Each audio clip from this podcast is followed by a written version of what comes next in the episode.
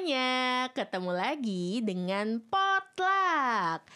Ini adalah episode Potluck yang ke-8 Dan di hari ini, di hari yang cerah ceria Penuh dengan sukacita ini. Wah, kita akan ngomongin sesuatu yang seru Yang udah kedengeran nih kayaknya narasumbernya suaranya ya. Kalau dari suaranya kayak terdengar aura aura kesuksesannya. amin, amin, amin. Oke. Okay. Tanpa berlama-lama, kita kayaknya perkenalan dulu kepada narasumber kita hari ini. Silakan Om. Shalom. Shalom. Apa kabar semuanya? Uh, luar biasa. Luar biasa. Ini anu kata-kata standar. Iya, iya. Iya, puji Tuhan, senang sekali semuanya dalam keadaan sehat termasuk saya pribadi tetap fit di era yang luar biasa ini. Oke, okay. perlu perkenalkan diri Om. Okay. Namanya siapa? Perkenalkan diri, nama saya Ipung, lengkapnya Ipung Eka Purnama Hadi. Setelah nikah ditambahin Ipung Eka Purnama Hadi Sitompulo. Wah, oh, kita tahu ya kira-kira menikah dengan siapa ya? Jadi udah tahu ya kira-kira yeah. kalau namanya ada Hadi-Hadinya dan dari logatnya asli mana saya rasa pasti sudah tahu. Oke, okay, oke. Okay. Om Ipung saat ini uh, profesinya apa, Om?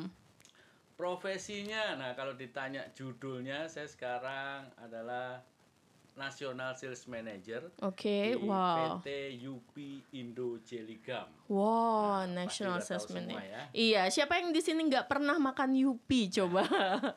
Permen kita nggak ada. ada yang nggak pernah makan. Oke, okay. nah kehadiran Om Ipung di sini sangat tepat karena hari ini kita mau ngomongin masalah yang sangat dekat dengan kita semua yang jadi permasalahan semua makhluk hidup kayaknya. Ya.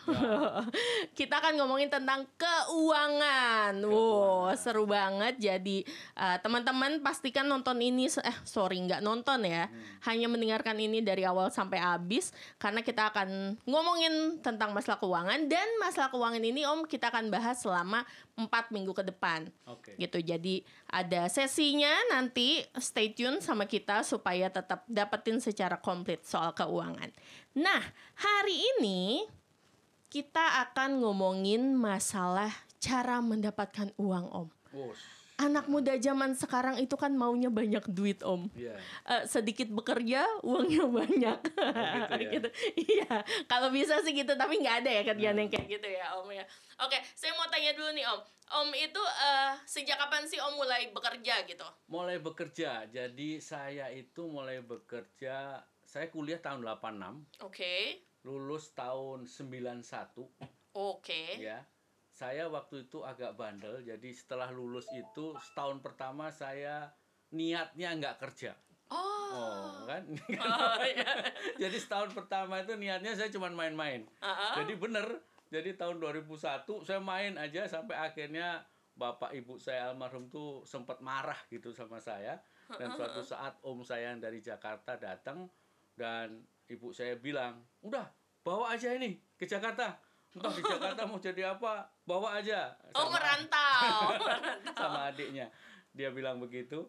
Dan akhirnya tahun 92 saya mulai merantau ke Jakarta. Oke. Okay. nah, jadi setelah tahun 92 udah mulai merantau ke Jakarta ya seperti biasa.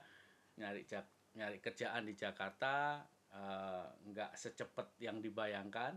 Okay. Tapi selama di Jakarta saya sering naik apa namanya bus kota waktu mm -hmm. itu Metro Mini gitu ke Jalan Sudirman, ke Tamrin sambil saya membayangkan kapan ya saya bisa kerja di salah satu gedung-gedung oh, bertingkat ini gitu. Oke, okay. Jadi kalau ditanya mulai bekerja kapan, saya itu sejak tahun 92 bekerja. 92.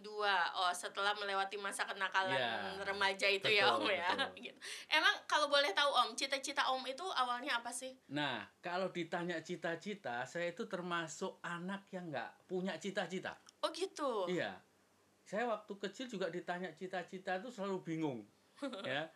Karena ya memang nggak punya cita-cita gitu. Jadi pada waktu itu ya nggak punya. Kalau ditanya om cita-citanya apa waktu kecil? Nggak punya cita-cita ah oh, nggak punya. Hmm. jadi hidupnya itu uh, mengalir aja ya, gitu ya seperti karena, air. ya mungkin karena saya juga hidup di kediri ya waktu itu di kota kediri nggak mm -hmm. punya sosok panutan begitu. Nggak punya apa uh, idola begitu nggak ada. Mm -hmm. ya sudah hidup ya nanti ajalah hidup gitu. aja seperti itu.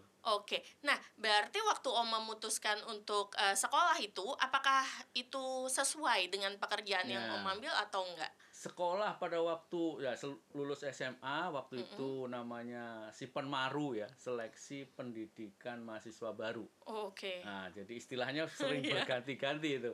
Jadi waktu saya itu istilahnya Sipen Maru mencari apa namanya uh, pilihan begitu, ya saya hanya memilih kira-kira yang saya bisa masuk yang mana ya gitu oh, kan. Gitu. oh bukannya bukannya saya maunya apa iya oh, kira-kira yang peminatnya sedikit ini jurusan apa ya gitu kan saya dari IPA teknik-teknik ah pasti banyak ah males gitu ya uh. akhirnya saya milih Brawijaya dan pada waktu itu uh, jurusan yang namanya teknologi pertanian uh mhm. -huh. itu menurut saya belum banyak begitu oh. nah jadi akhirnya saya memilih jurusan uh, waktu itu masih di bawah Fakultas Pertanian, tapi jurusannya namanya Teknologi Pertanian. Ya udah, saya pilih ini aja lah di Universitas Brawijaya, jurusan Teknologi Pertanian. Nah, wow. Nah, puji Tuhan akhirnya goal Oh, masuk okay. di antara sekian banyak teman-teman saya yang bandel itu, uh-huh. nah, cuman saya yang lolos. Wow. Wah, jadi luar biasanya di situ. Jadi saya juga nggak ngerti nanti kalau kuliah di situ mau jadi apa, saya juga nggak ngerti. Oh gitu. Oh dan uh, karena ya udah ikutin aja, akhirnya masuk kuliah situ. Yeah. Nah pertama kali bekerja ada hubungannya tuh om nggak sama? Ada. Oh nggak ada. Oh, seperti tahun 92 itu bekerja juga bingung mau ngelamar apa ngelamar hmm. interview mana-mana kok nggak masuk masuk begitu ya hmm. akhirnya pertama kali saya dapat duit itu dari jualan kredit card oh oke okay. nah, jadi waktu saya punya kenangan dengan Citibank oh oke okay. nah, jadi Citibank sama Kasakart waktu itu itu kredit card yang saya promosikan itu pun diajak saudara saya udah ikut saya aja uh, uh, promosi atau jualan kredit card begitu Oh. Itu kurang lebih setahunan lah, hampir setahun uh, saya jualan itu sampai akhirnya puji Tuhan tahun 93 itu ya nggak nggak nyangka juga tahun mulai tahun 93 mm-hmm. itu nggak nyangka ada saudara saya juga uh, nyamperin saya, "Pung, mau nggak coba ngelamar di Wyatt?" Oke. Okay. Uh, pharmaceutical company. Ya sudah, ngelamar aja gitu. Ya udah, saya ngelamar bawa uh, lamaran diantar dia ya puji Tuhan terus akhirnya masuklah di Wyatt waktu itu perusahaan susu mm-hmm. sambil uh, di situ masuk dan akhirnya 20 tahun ke 20 tahun saya bekerja wow, di situ. loyal sekali Om. Nah, gitu. nah iya uh, kan saya pernah baca nih ya Om. Mm-hmm. Katanya kita tuh jangan melakukan uh, ini masalahnya orang Kristen nih mm-hmm. kadang tuh merasa do what you love gitu udah lakuin aja apa yang kamu suka gitu padahal sebagai anak Tuhan harusnya tidak begitu gitu. Mm-hmm. Kita tuh harusnya melakukan apa yang Tuhan mau kita lakukan. Betul. Gitu. Harus sesuai sama panggilan Tuhan Betul. yang ada di hidup kita gitu. Betul. Dalam hidup kita kan di mana pun kita bekerja pasti Tuhan tuh yang menempatkan kita seperti ya seperti itu ya Om ya. Yeah. Nah, menurut Om ini apakah pekerjaan Om sekarang ini adalah panggilan Tuhan yeah. dalam hidup Om atau gimana? Kalau dinamakan panggilan itu saya ditanya juga panggilan itu bagaimana saya juga nggak bisa jawab. Apakah ini panggilan Tuhan ataukah apa? Tapi kalau saya ditanya ya, Jawaban saya itu selalu merujuk ke Roma 8 ayat 28. Oke. Okay. Allah turut bekerja dalam segala perkara. Yes. Itu ayat yang pertama kali saya apal. Mm -mm. Karena pada waktu saya jualan kredit card itu, saya bekerja uh, perusahaan yang saya tempat bekerja itu adalah seorang Kristen. Pada suatu saat saya mengundurkan diri dari okay. perusahaan itu namanya saya masih ingat tuh PT Info Bestia. Oh. Nah, itu tahun 91 92 saya masuk tuh. Itu seorang Kristen namanya Pak Andre, saya masih ingat tuh, Pak Andre namanya. Nah, di situ pada waktu saya mengundurkan diri, dia bilang itu. Pesan mm-hmm. saya cuma satu. Masih pong katanya. Apa? Pak, Roma 828. Karena waktu itu dia memang uh, pelayan Tuhan di GBI Betani, waktu itu Betani ya. Allah terus bekerja dalam segala perkara. Oke Pak, terima kasih. Nah itu mengiang-iang terus. Nah begitu juga pada waktu bekerja saya pun juga sifatnya ngalir begitu. Oh gitu. Nah, jadi sama sekali dibilang panggilan, namanya panggilan itu saya nggak ngerti juga. Bayangin aja, saya seorang teknologi industri pertanian uh, yang biasanya ngurus di pabrik begitu, tapi waktu kerja di Wyatt saya jadi marketing okay. atau uh, promosi lah, uh -uh. ya. Kalau tahu detailer, jadi saya promosi susu, pakai Vespa, bawa susu, promosi ke dokter-dokter. Oh. Nah itu pekerjaan saya Ya, kalau itu kan kalau dipikir ini panggilan Tuhan apa enggak, kayaknya nggak cocok gitu. Dari yang biasa harusnya pelajarannya kerja di pabrik, uh-huh. ini jadi jualan susu, promosi susu. Oh, nah, okay. pertama kali di Bandung. Jadi di situlah kalau ditanya apakah ini panggilan, ya pastinya setiap yang kita lakukan uh-huh. Allah turut bekerja. Oke. Okay. Nah, karena saya merasa benar ini sedikit kesaksian ya Petra yeah. ya jadi selama 20 tahun bekerja di PT Wyatt itu, itu saya benar-benar merasakan tuntunan Tuhan. Mm-hmm. Jadi karir saya pun mulai dari rap itu, saya pertama kali ini cerita dulu kesaksian yeah, saya dulu yeah, ya, nggak apa-apa ya. apa-apa, om. Nah, dua tahun pertama saya jadi rap di Bandung itu saya mulai lahir baru. Ah. Nah itu Allah turut bekerja. Iya, jadi iya. begitu saya ditugaskan ke Bandung, uh, jadi rep di Bandung, mm-hmm. itu saya puji Tuhan ketemu satu kos dengan anak-anak yang cinta Tuhan. Mm. Gerejanya namanya waktu itu Gereja Kristen Kemah Daud, GKKD. Okay. Mungkin kalau di Bandung anak-anak muda pasti kenal tuh GKKD. Nah di situlah saya mulai uh, mengenal yang namanya baptisan Roh Kudus, bahasa Roh. Di situ saya mulai uh, mengalami lawatan itu.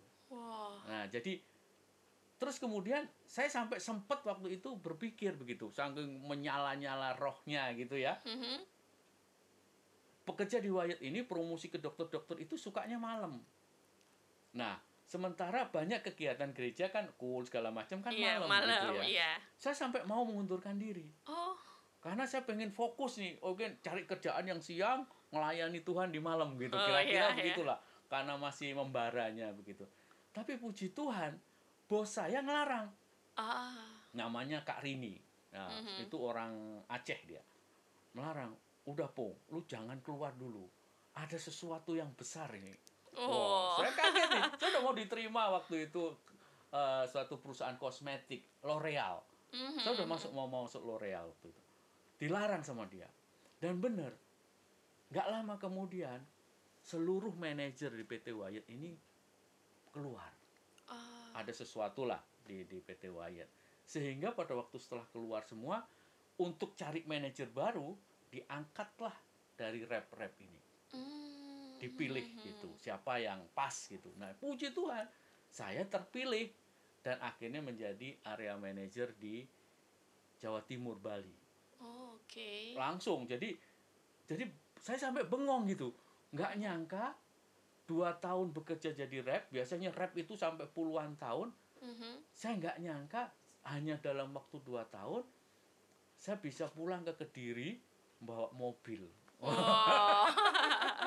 itu kebanggaan saya yang luar biasa jadi saya dari kecil nggak pernah pengalaman punya mobil mm-hmm. karena orang tua saya orang tua yang ya ekonominya biasa begitu sehingga pada waktu saya masih inget tuh pertama kali kerja di Surabaya dibekalin mobil karena manajer dan saya pulang ke Kediri dengan gagahnya pakai Mazda waktu itu. Wow. Mazda 323. Oh, saya masih ingat tuh yeah. ya. Sampai ya puji Tuhan. Jadi dalam berkarir pun akhirnya saya ketemu bos juga yang ngertiin saya. Mm-hmm. Setiap saya mau keluar dilarang sama dia. Dikasih jabatan baru. Setiap mau dua tahun sekali saya itu dikasih jabatan baru jabatan yang sebelumnya belum pernah ada. Oh. Itu yang saya sampai sama Tuhan tuh terheran-heran tuh suka di situ. Ya, mulai dari area manager apa namanya untuk ngurusin medical. Uh-huh. Kemudian dipindah ke Medan uh-huh. sampai akhirnya jumpa dengan Boru Gultom. Aham. Ya. di Medan eh, di Surabaya akhirnya cuma dua tahun ya terus kemudian pindah ke Medan di Medan lah nyantol di sana. Mm-hmm. Nah, setelah nyantol di sana, setelah tanggal tahun 99 kami nikah, tahun 2000 Tuhan promosikan lagi, dikasih jabatan baru yang belum pernah ada. Regional Sales Manager Jakarta untuk bagian tertentu, consumer misalnya. Hmm. Terus gitu, dua tahun kemudian dikasih National Sales Manager untuk consumer dan bos saya itu luar biasa karena kita cocok mungkin ya. Mm-hmm. Jadi setiap dua tahun saya dikasih jabatan baru sehingga sampai akhirnya saya bisa bertahan 20 tahun. 20 tahun. Berarti benar-benar Om merasakan Allah turut bekerja nah, ya Om betul. ya. Jadi kalau dikatakan panggilan ya memang Allah turut bekerja. Jadi di mana pun saya berada itu panggilan mm. Tuhan menurut saya. Oke. Dan Om merasa pernah nggak sih aduh salah nih saya ambil keputusan harusnya saya sesuai nih sama yang tadi sekolah saya pertanian itu hmm. gitu harusnya saya nggak di sini oh nggak pernah. pernah saya saya merasa selalu ya karena saya berprinsip begitu setiap mengambil keputusan dan kita berdoa termasuk nah ini saya sedikit kesaksian mm-hmm. pada waktu 2013 Wyatt itu dibeli oleh uh, perusahaan Pfizer sebelumnya dan yang kedua dibeli oleh Nestle sama okay. Pfizer dijual ke Nestle tahun 2013. Nah, saya tuh sudah mulai merasa jenuh di situ. Mm-hmm. Bayangin 20 tahun kerja ngurusin susu, produknya itu-itu aja. Jadi udah udah udah jenuh lah gitu ya. Uh-huh. Nah, akhirnya saya ngomong sama istri bersepakat nih ya. Mm-hmm. Oke. Okay, ambil paket tahun 2013. Mm-hmm. Karena kan biasa kalau perusahaan dibeli kan selalu ada option kan, mm-hmm. mau terus atau mau enggak. Okay. Kalau mau terus ya udah nggak ada paket apa-apa. Kalau mau nggak biasanya ada paket gitu. Uh -huh. Ya karena dari sisi mental begitu sudah mulai bosan ya sudah. Akhirnya apa namanya saya ambil paket dan puji hmm. Tuhan saya nggak ngerti mau pindah ke mana. Saya hmm. kita belum ngerti mau pindah ke mana. Memang ada temen yang janjiin, tapi temen itu selama tiga bulan pertama itu saya tunggu ya itulah puji Tuhan. Jangan pernah mengandalkan manusia. Oke. Okay. Ya, itu itu luar biasa. Mengecewakan ya, Om ya. ya. Saya juga sempat berpikir ini keputusan yang salah atau enggak gitu. Uh -uh. Karena enak-enak kerja di Wyatt, dibeli Nestle, perusahaan yang cukup besar juga, uh mhm. -huh. multinational company, kok malah saya nggak join gitu. Apakah keputusan saya salah? Tapi saya kami berdua ya tetap prinsipnya enggak lah Allah turut bekerja. Oke. Okay. Ya, akhirnya puji Tuhan uh, ada temen yang manggil saya ngajak dia ngajak saya untuk jadi trainer konsultan hmm. marketing seperti itulah sampai akhirnya ada bekas bos juga yang manggil saya untuk jadi national sales manager di UP. Di UP. Luar biasanya lagi, mm-hmm. nah ini yang selalu saya kaget, sebelumnya jabatan itu belum ada. Oh, oke. Okay. Jadi saya tuh merasa Tuhan tuh selalu nempatin saya kerja di mana memang dari Tuhan gitu. Tuhan yang nyiapin Tuhan posisinya nyiapin posisi gitu ya, itu. Jadi okay. jabatan itu saya juga baru kaget. Memang sudah disiapin ada seorang NSM tapi nggak cocok dari anak buahnya yang diangkat ini nggak cocok. Mm-hmm. Jadi saya lah masuk dan akhirnya ya sudah cool gitu. Oh, luar ya, biasa. Ya, jadi itu itu kesaksian saya bahwa ya udah Allah turut bekerja. Oke. Okay. Nah, jadi asal kita terus ya jalan bersama Tuhan saya yakin Tuhan pasti akan tolong semuanya oke itu poinnya ya Om ya. poinnya. ya kalau kita jalan sama Tuhan pasti juga Tuhan gak mungkin ngelepasin kita gitu Betul gitu aja sekali. ya pasti Tuhan ikut turut bekerja dalam segala sesuatu untuk Dan mendatangkan kebaikan, kebaikan buat kita iya. oke wah seru sekali Om hmm. ceritanya Nah, kalau saya dengar dari tadi itu kan uh, pengalaman Om kerja dari muda gitu ya. Iya. Sekarang yeah. juga masih muda sih ya Om ya. gitu. Uh, penuh dengan perjuangan gitu dan gak instan. Yeah. Nah, kalau di zaman sekarang nih Om, kalau kita nanya ke anak-anak muda, ABG-ABG, millennials, millennials gitu, yeah. cita-citanya mau jadi apa sih? Pasti kebanyakan mau jawabnya jadi youtuber. Mm -mm. Jadi buka usaha yeah. karena kalau kerja di kantoran tuh nggak kaya, yeah. gitu. Kalau jadi youtuber, wah tinggal tunggu adsense saja. Yeah gitu biar uh, langsung dapat duit banyak kayak yeah. gitu. Nah, kalau menurut Om sendiri gimana nih? Nah, waktu saya pertama kali ditanya sama Petra ada ngasih list mm -hmm. pertanyaan itu dan itu salah satu pertanyaannya. Jadi saya ini selalu pengen menasihati anak-anak muda nih, termasuk mm -hmm. anak saya nih. Si Jetro juga selalu saya nasihati. Amsal 23 ayat 4. Oke. Okay. Ya, saya bacakan aja. Yeah. Jangan bersusah payah untuk menjadi kaya.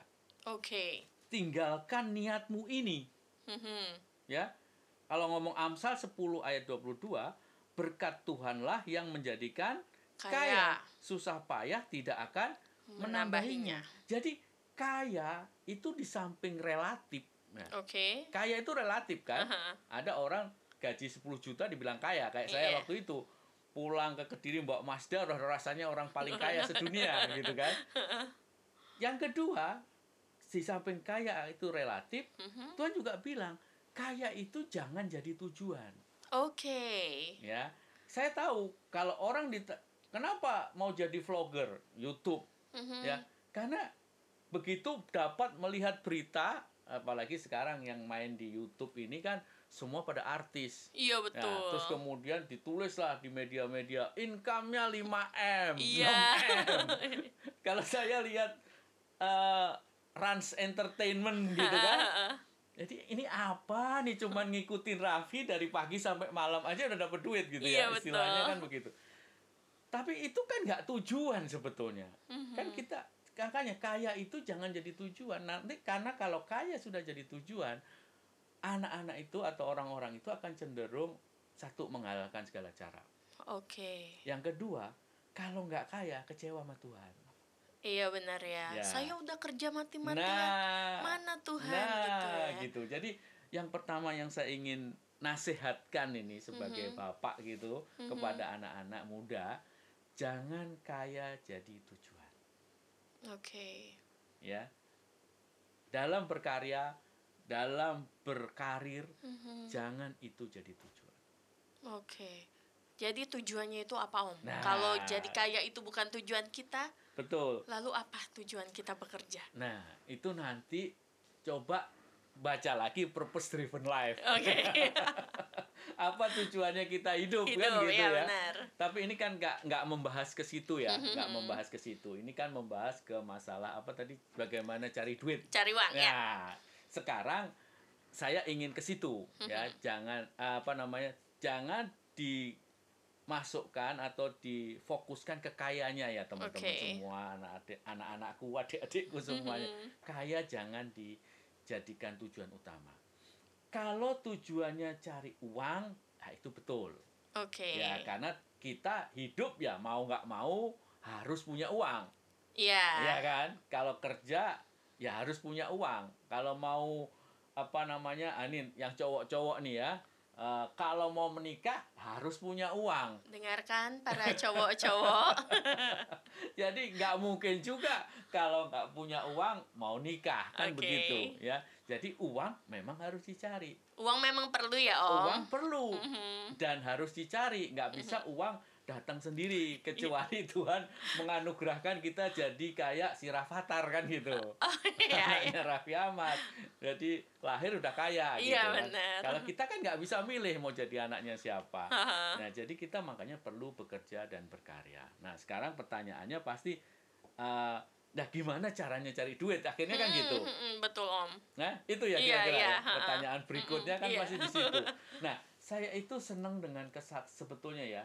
Setelah saya apa namanya malang melintang di kerjaan begitu. Saya 20 berarti sudah 25 tahun lah kira-kira bekerja ya. Mhm. Saya di UP ini kurang lebih sudah tak ini enam tahun ya.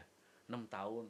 Jadi 27 tahun saya bekerja Oke. ya 27 tahun bekerja dan saya banyak ketemu orang saya banyak ketemu pengusaha saya banyak ketemu orang kaya yang mau diinvest mau perlu kamu kalau punya usaha mau diinvest berapa m tinggal ngomong sama saya ya. Nah, saya Boleh, punya Om. siap itu kalau hitungannya cocok ya eh, saya nyariin ya bukan bukan apa-apa ya saya punya temen yang eh, yang nawarin saya gitu loh Mhm. Bong kalau ada yang ini mau perusahaan mau beli eh, mau dijual lu bilang sama saya Wow. ya butuh berapa m ya Mhm. gitu-gitu itu sampai kenalan seperti itu jadi Iya. artinya eh, bagaimana orang bekerja bagaimana orang berkarir tapi saya juga punya temen yang bagaimana dia bisa berkarir dari bawah sampai atas sampai jadi presdir seperti itu Mhm.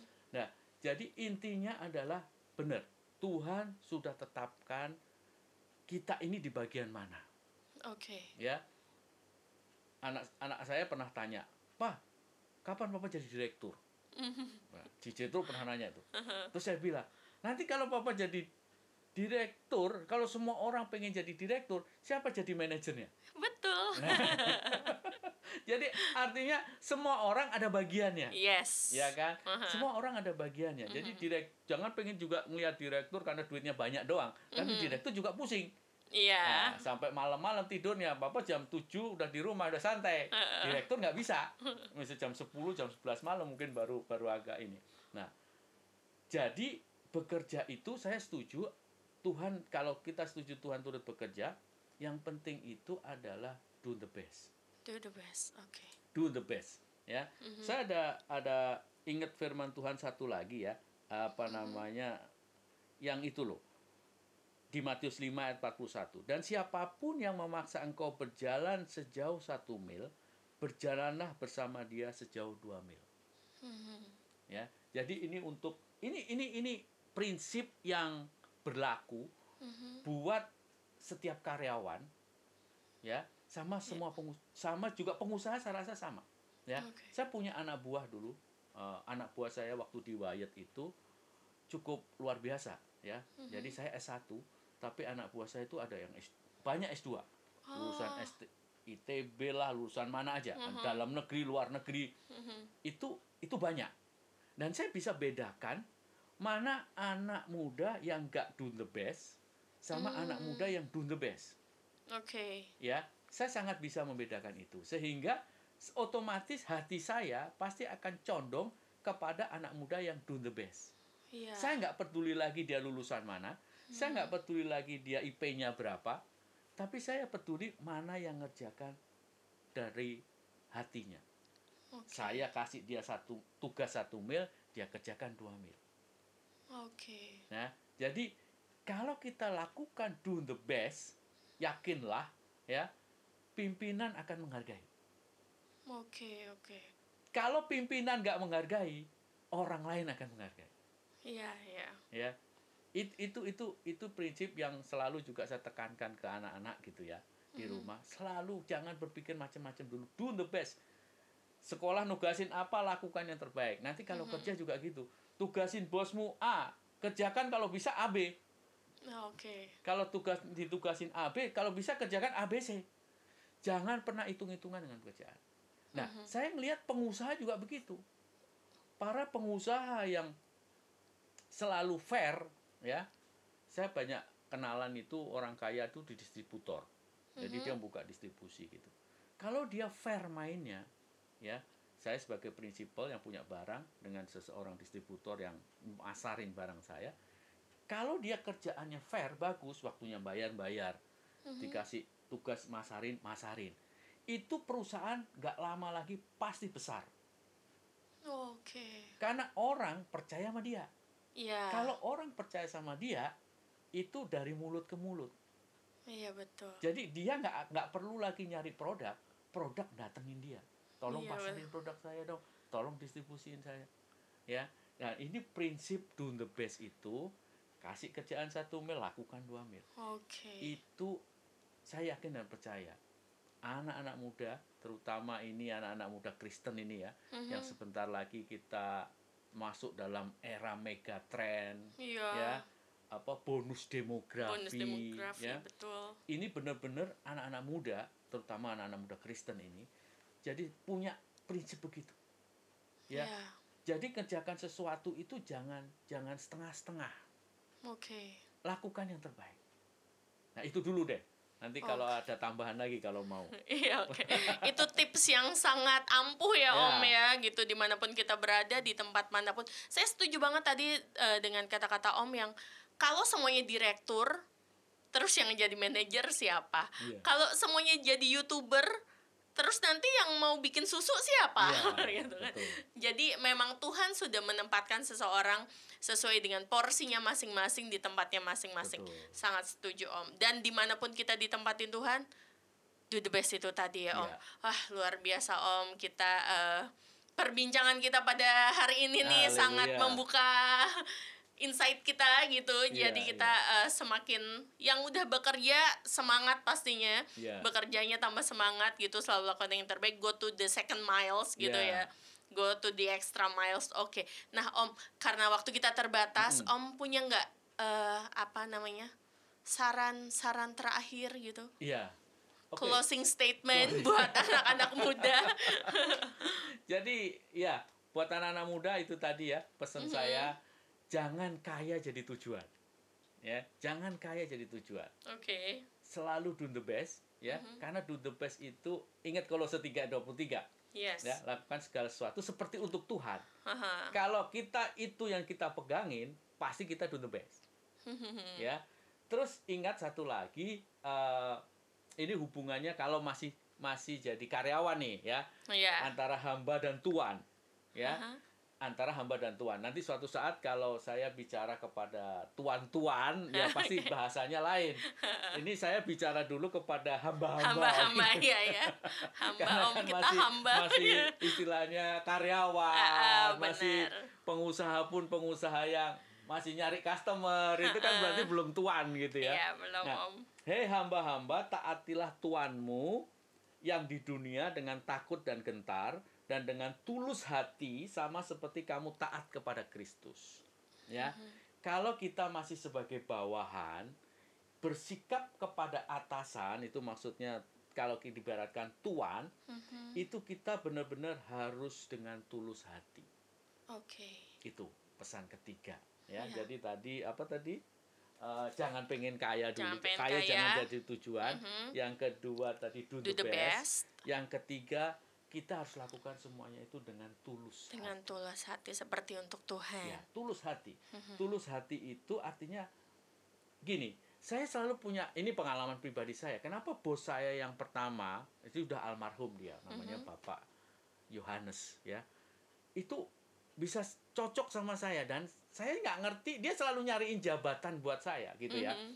dia selalu bilang sama saya pung kalau saya ngikutin aturan perusahaan kamu naik gaji itu setahun paling paling banter 10%. Mm-hmm. Ya, kan selalu ngikuti inflasi ya. Iya, inflasi lima persen ya udah gaji kita naik 5%. 5%. Nah, kalau saya apresiasi kamu, mau nggak mau saya harus kasih jabatan baru. Mm-hmm. Supaya kamu bisa naik minimal 30%. Mm-hmm. Dan itu terjadi sama saya bisa dua tahun sekali. Mm-hmm. Dan Luar itu yang biasa. membuat saya. Nah, yang saya salah bayang-bayangkan saya itu berusaha untuk selalu ngertiin dia. Oke. Okay. Dia butuhnya apa? Nah, itu yang saya berusaha untuk penuhi. Uh-huh. Makanya di sini dibilang taatilah tuanmu yang di dunia dengan takut dan gentar. Oke. Okay. Jadi jadi dia maunya apa? Jadi sebelum dia minta, kadang-kadang saya punya punya feeling gitu ya. Kalau apa namanya kita udah tahu hatinya pemimpin kita, dia minta data ini nih kayaknya nih karena dia sedang bahas ini. Saya udah siapin. Begitu dia nanya nah ini pak.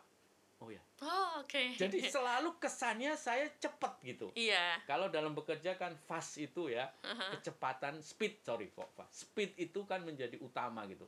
Kalau kita punya anak buah udah stres ditanya ini nggak tahu ditanya ini nggak tahu. Udah ganti aja deh. Pasti iya. begitu kan? Iya betul. Tapi kalau kita punya anak buah tanya ini wah ini pak jawabannya. Terus saranmu apa? Ini walaupun saran kita dipakai atau tidak itu nomor sekian ya. Mm-hmm. Tapi yang jelas kita sudah menunjukkan uh, sesuatu begitu. Jadi kita tahu tahu tahu market, tahu pasar, tahu lapangan dan itu yang mem- mungkin membuat bos saya happy dengan pekerjaan saya.